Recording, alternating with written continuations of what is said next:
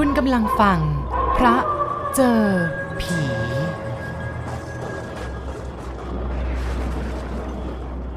ตอนแม่คลอดน้องคนเล็ก ผมเพิ่งอายุสิบขวบได้ไม่กี่วันจำได้ว่าป้าแย้ม แม่ช่างประจำหมู่บ้าน เป็นผู้ทำคลอดน้อง บ้านของเราอยู่ห่างจากตัวจังหวัดมาก เด็กๆที่นี่คลอดด้วยฝีมือของป้าแย้มทั้งนั้น ก็ไม่เห็นมีใครไปคลอดที่โรงพยาบาลแบบทุกวันนี้คนล้านนาเขาเรียกหมอตำแยกันว่า แม่ช่าง บ้านของเราเป็นเรือนสองหลังติดกันอย่างที่เรียกกันว่าเรือนแฝด ห้องที่คุณแม่คลอดเป็นเรือนหลังเล็ก ที่อยู่ทางฟากตะวันตกของหมู่บ้าน คนละด้านกับเรือนหลวงที่เป็นห้องนอนพ่อกับผมกั้นกลางด้วยชานบ้านกว้าง มีลิ้นหรือรางน้ำตรงกลาง ที่เรือนสองหลังมาต่อกัน พื้นเรือนที่อยู่ด้านหน้าสุดเป็นชานเล็กๆ ไม่มีหลังคา ถัดไปทางขวาคือร้านน้ำเป็นมุมเล็กๆ ยกขึ้นเป็นชั้น มีหม้อใส่น้ำดื่มทำด้วยดินเผาใหญ่สองใบ แบบบ้านเมืองเหนือทั่วไป ร้านน้ำนี้อยู่ติดกับบันไดเรือน พอน้องเกิดได้สามวัน พ่อผูกเปลให้น้อง โดยใช้เชือกเส้นยาว ห้อยลงมาจากขื่อบ้าน เปลเล็กๆ นี้ทำด้วยไม้ไผ่สารพ่อวานลุงปั่นข้างบ้าน สารเตรียมไว้ตั้งแต่ก่อนน้องเกิด ผมถามพ่อว่าทำไมไม่สารเอง เพราะผมเคยเห็นพ่อผมสารกระบุงตะกร้า ไว้ใช้ในบ้านเรา เวลาว่างจากงานนา พ่อไม่เคยทำอู่นอน พ่อบอก พ่อดูตัวอย่างเขาก็ได้นี่นา ผมรู้สึกว่าการสารเปลเล็กๆ อย่างที่พ่อกำลังผูกอยู่นั้น ง่ายกว่าการสารตะกร้าหรือสุ่มไก่ที่เคยเห็นพ่อทำอู่ที่ละอ่อนจะนอนหลับสบายนั้นต้องคนทำเป็น พ่อวางมือจากการผูกอู่ให้น้องหันมาอธิบาย ต้องนับตาอู่ให้ดี ถ้าตกตามึนน้องจะนอนไม่หลับ พ่อบอกว่าคนสารเปลเขาจะเริ่มนับตาตั้งแต่กลางก้นเปลว่าตาหลับตามึนสลับกันไป เมื่อสารเสร็จขอบเปลจะต้องไม่ตรงกับคำว่าตามึน ซึ่งหมายถึงลืมตา จะทำให้เด็กนอนไม่ค่อยหลับ ต้องสารต่อให้ได้ฉลกกับเด็ก โดยให้ตรงกับคำว่า ตาหลับ น้องจะได้หลับดีไม่กวนแม่ หลังจากน้องเกิดแล้วเป็นช่วงที่แม่พักฟื้นหลังคลอด ผมได้ยินผู้ใหญ่เขาพูดว่า อยู่เดือน ตอนที่แม่อยู่เดือน นอกจากจะมีญาติของเรามาเยี่ยมกันหลายคนแล้ว ยังมีคนในหมู่บ้านที่คุ้นเคยกันแวะมาดูน้อง ผมจำได้ว่าห้องที่แม่กับน้องเกิดใหม่อยู่นั้น มีร่างแหที่คนบ้านเราเรียกว่าจำขึงเป็นเพดานด้านบน ล้อมด้วยสายสิญจนติดผ้ายันตรงประตูห้อง มีไม้ไผ่สารเป็นแฉก ร้อยด้วยต้นคาสดติดไว้ด้วยไม้ไผ่สารเล็กๆ นี้ ผมเคยขอให้พ่อหยิบลงมาให้เล่น พ่อบอกว่าไม่ใช่ของเล่น แต่เขาเรียกว่า ตาแหลว ไม่เห็นเหมือนตาแหลว พ่อติดไว้ทำไมอะ ตอนนั้นผมยังไม่รู้ว่าไม้ไผ่สารที่คล้ายของเล่นก็คือสิ่งเดียวกับที่ภาคกลางเขาเรียกว่าเฉลว แต่ไปนึกถึงตาแหลวของนกเหยี่ยวที่เคยเห็นร่อนอยู่ในทุ่งนา ตาแหลวเขาติดไว้ มีกันผีมากวนแม่กับน้องไง พ่อพูด ผมฟังแล้วก็ยังไม่เข้าใจว่า ไม้ไผ่สารรูปร่างคล้ายดาว เป็นแฉกๆนั้น มันกันผีได้อย่างไรกัน ผมมารู้ก็เมื่อตอนโตเป็นผู้ใหญ่แล้วว่า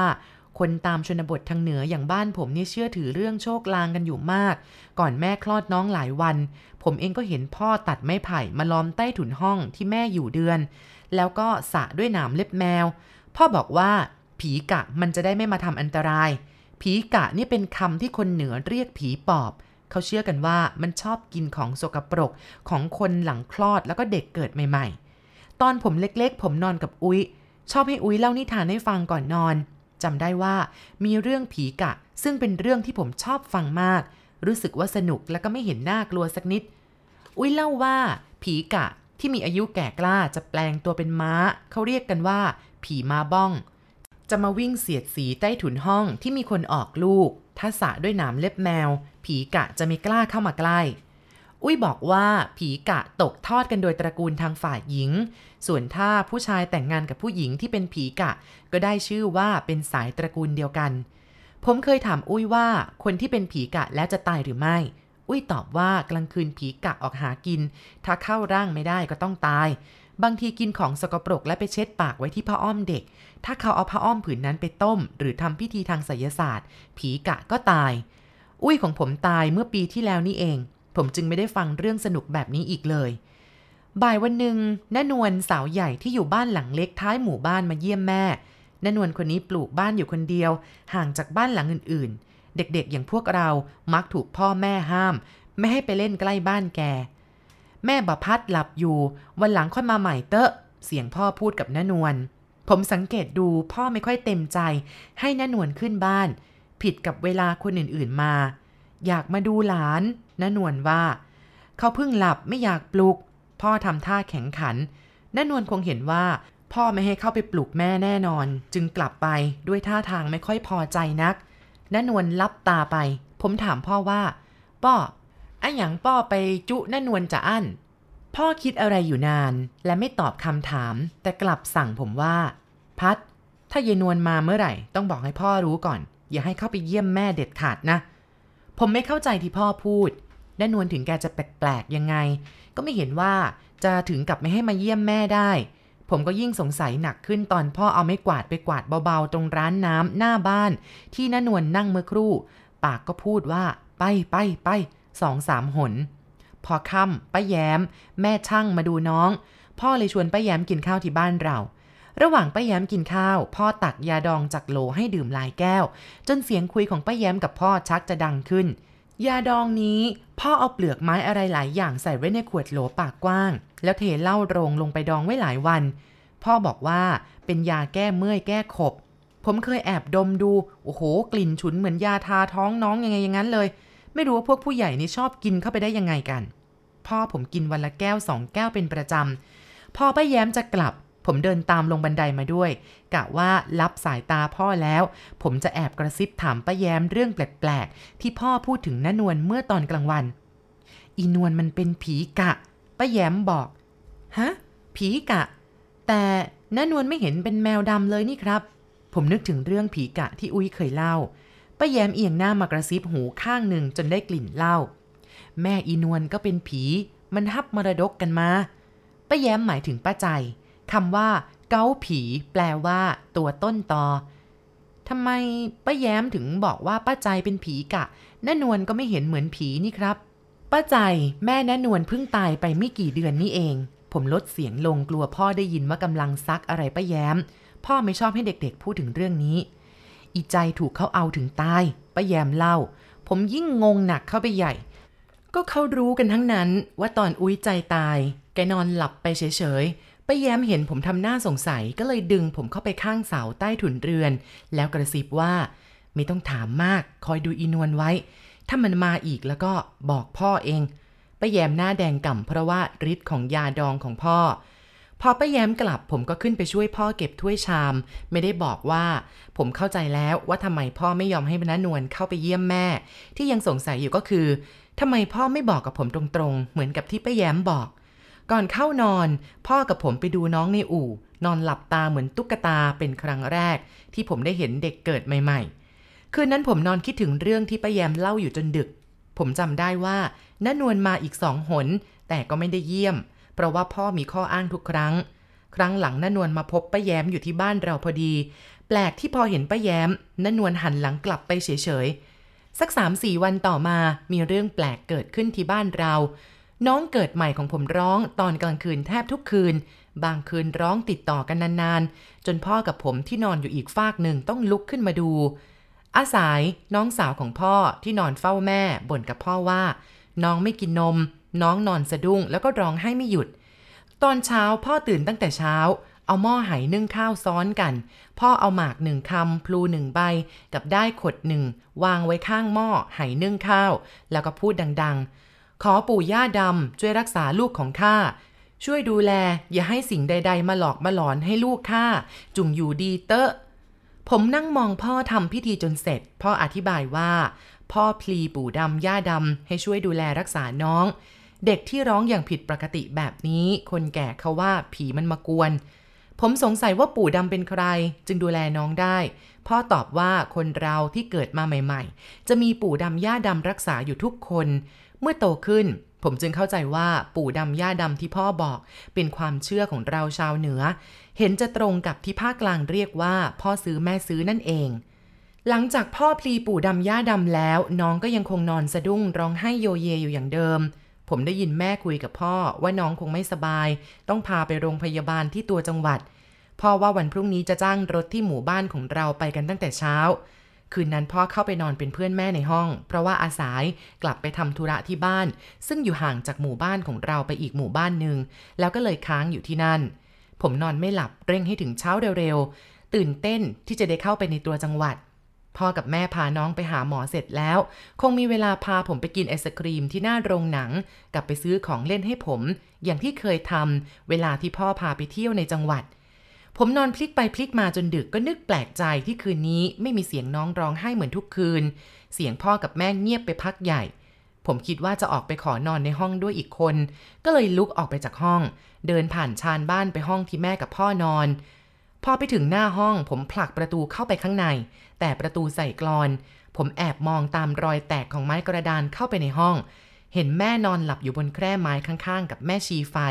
ซึ่งเป็นไม้กระดานสี่แผ่นประกบกันเป็นสี่เหลี่ยมใส่ดินไว้ หม้อน้ำร้อนบนแม่ชีไฟยังเดือดควันขโมง แม่ชีไฟนี้ผมเห็นอาสายจุดไว้ตลอดทั้งกลางวันและกลางคืน พ่อหลับอยู่บนเสื่อตรงพื้นข้างๆ ที่แม่นอนด้านที่ติดกับฝาบ้าน ผมยืนคิดอยู่ครู่หนึ่งว่าจะเรียกให้พ่อมาเปิดประตูดีหรือไม่ แล้วก็ต้องเปลี่ยนใจ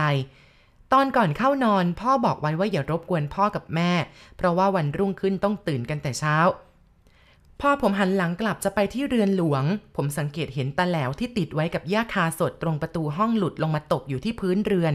เมื่อมองดูก็เห็นว่าสายสินที่พ่อขึงไว้รอบๆห้องนอนขาด ตรงประตูห้องนอนด้านขวา ปลายสายสินข้างหนึ่งห้อยลงมาข้างๆประตู ส่วนอีกข้างหนึ่งยังคงติดอยู่กับขอบประตูด้านบน พ่อหรืออาสายคงทำสายสินขาดตอนเปิดปิดประตูเมื่อตอนหัวค่ำเมื่อตอนเย็นผมยังเห็นตาแหลวติดอยู่บนประตู ผมก้มลงหยิบตาแหลวพร้อมกับปลายสายสินขึ้นมาไว้ในมือ เป็นครั้งแรกที่ได้พิเคราะห์ดูตาแหลวใกล้ๆ ดูแล้วก็ยังไม่เข้าใจ ว่าผู้ใหญ่เขาใช้ตาแหลวกันผีได้อย่างไร เพราะว่าสิ่งที่อยู่ในมือผมนั้น เป็นไม้ไผ่สารคล้ายๆ รูปดาวห้าแฉกอันเล็กๆ ธรรมดา ผมเอาสายสินร้อยกับตะแหลวอย่างที่เห็นพ่อทำตั้งใจจะติดไว้อย่างเดิม แต่ก็ต้องวางไว้ข้างๆ ประตูห้องนอนแม่อย่างเก่า เพราะว่าเอื้อมไม่ถึงขอบประตู พรุ่งนี้คงต้องบอกให้พ่อเป็นคนติด ผมหันหลังเดินกลับมาที่ห้อง พอเดินผ่านร้านน้ำตรงชานเรือน เห็นหลังคนแวบๆลงบันไดไป ผมรีบวิ่งตามไปดู คนคนนั้นกำลังเดินผ่านลานบ้าน เฉียดใต้ห้องนอนของแม่ไปทางบ่อน้ำหลังบ้าน แสงไฟจากแม่ชีไฟที่ลอดลงมาถึงข้างล่าง แม้เพียงสลัวสลัวผมก็จำได้ชัดว่านั่นเป็นนนวลแปลกที่ไอ้ดำหมาบ้านเรา ไม่เห็นเห่าเหมือนที่เคย ผมมองไปเห็นมันนอนกระดิกหางอยู่ตรงเล้าไก่ ใต้ถุนเรือน พอมองกลับไปอีกทีไม่เห็นนนวลซะแล้ว ผมตาฝาดไปเองหรือว่านนวลเป็นผีกะอย่างที่ป้าแยมว่า จึงหายตัวได้เร็วนัก ผมเดินกลับเข้าห้อง นอนห่มผ้าสักพักก็หลับไป ผมคงจะหลับไปนาน รู้ตัวอีกทีก็สายมากแล้ว แปลกใจที่ทำไมพ่อไม่มาปลุกผม ก็เรานัดกันไว้ว่าจะไปตัวจังหวัดตั้งแต่เช้า เสียงลุงปังคนข้างบ้านคุยกับพ่อตรงชานบ้าน ผมรีบลุกจากที่นอน พอเปิดประตูออกไปก็เห็นลุงปันกับเพื่อนบ้านอีกสองสามคนนั่งอยู่กับพ่อ พอผมเห็น พ่อลุกขึ้นเดินมาหา เอามือโอบไหล่ผมและพูดเบาๆ ด้วยสีหน้าเศร้า น้องบอกมีแล้วล่ะลูก ผมตกใจ พ่อจูงมือให้ผมเดินตามเข้าไปในห้องนอนแม่ น้องยังนอนอยู่ในอู่ แต่ตอนนี้มีผ้าคลุมมิดชิด แม่นั่งน้ำตาคลออยู่ใกล้ๆ แม่ดึงผมไปกอดไว้ที่ตัก ผมได้ยินเสียงแม่สะอื้นเบาๆ ผมเพิ่งเข้าใจว่าทำไมเมื่อตอนดึกผมจึงไม่ได้ยินเสียงของน้องร้องอย่างทุกคืน ผมถามแม่ว่าน้องเป็นอะไรถึงได้ตาย แม่บอกว่าเป็นลมชักตอนใกล้สว่าง พอตอนสายพ่อกับชาวบ้านเอาศพไปฝังที่วัด แล้วก็นิมนต์ตุลุงที่วัดไปทำพิธีให้ ผมจำได้ว่าพ่อยกอู่ไปที่ป่าช้า ก่อนเอาน้องลงหลุม พ่อกับแม่ร้องไห้บอกกับศพว่า ขอให้เกิดมาเป็นลูกกันอีก จากนั้นพ่อก็แกะผ้าห่มผืนเล็กที่ห่อตัวน้องออก เอาดินหม้อป้ายที่ก้นห่อผ้าไว้อย่างเดิม แล้วก็ฝัง พอกลบดินเรียบร้อย พ่อก็เอาอู่น้องคว่ำลงครอบไว้บนหลุม ผมแอบถามป้าแย้มตอนขากลับจากวัด ว่าเอาดินหม้อป้ายกับก้นน้องทำไมป้าแย้มบอกว่าจะได้รู้เวลามันมาเกิดใหม่ ดินหม้อป้ายที่ใด มันเกิดมาจะมีปานที่นั่นป้าแย้มบอก ซึ่งคนเมืองเหนือเขาเรียกดินหม้อว่ามินหม้อ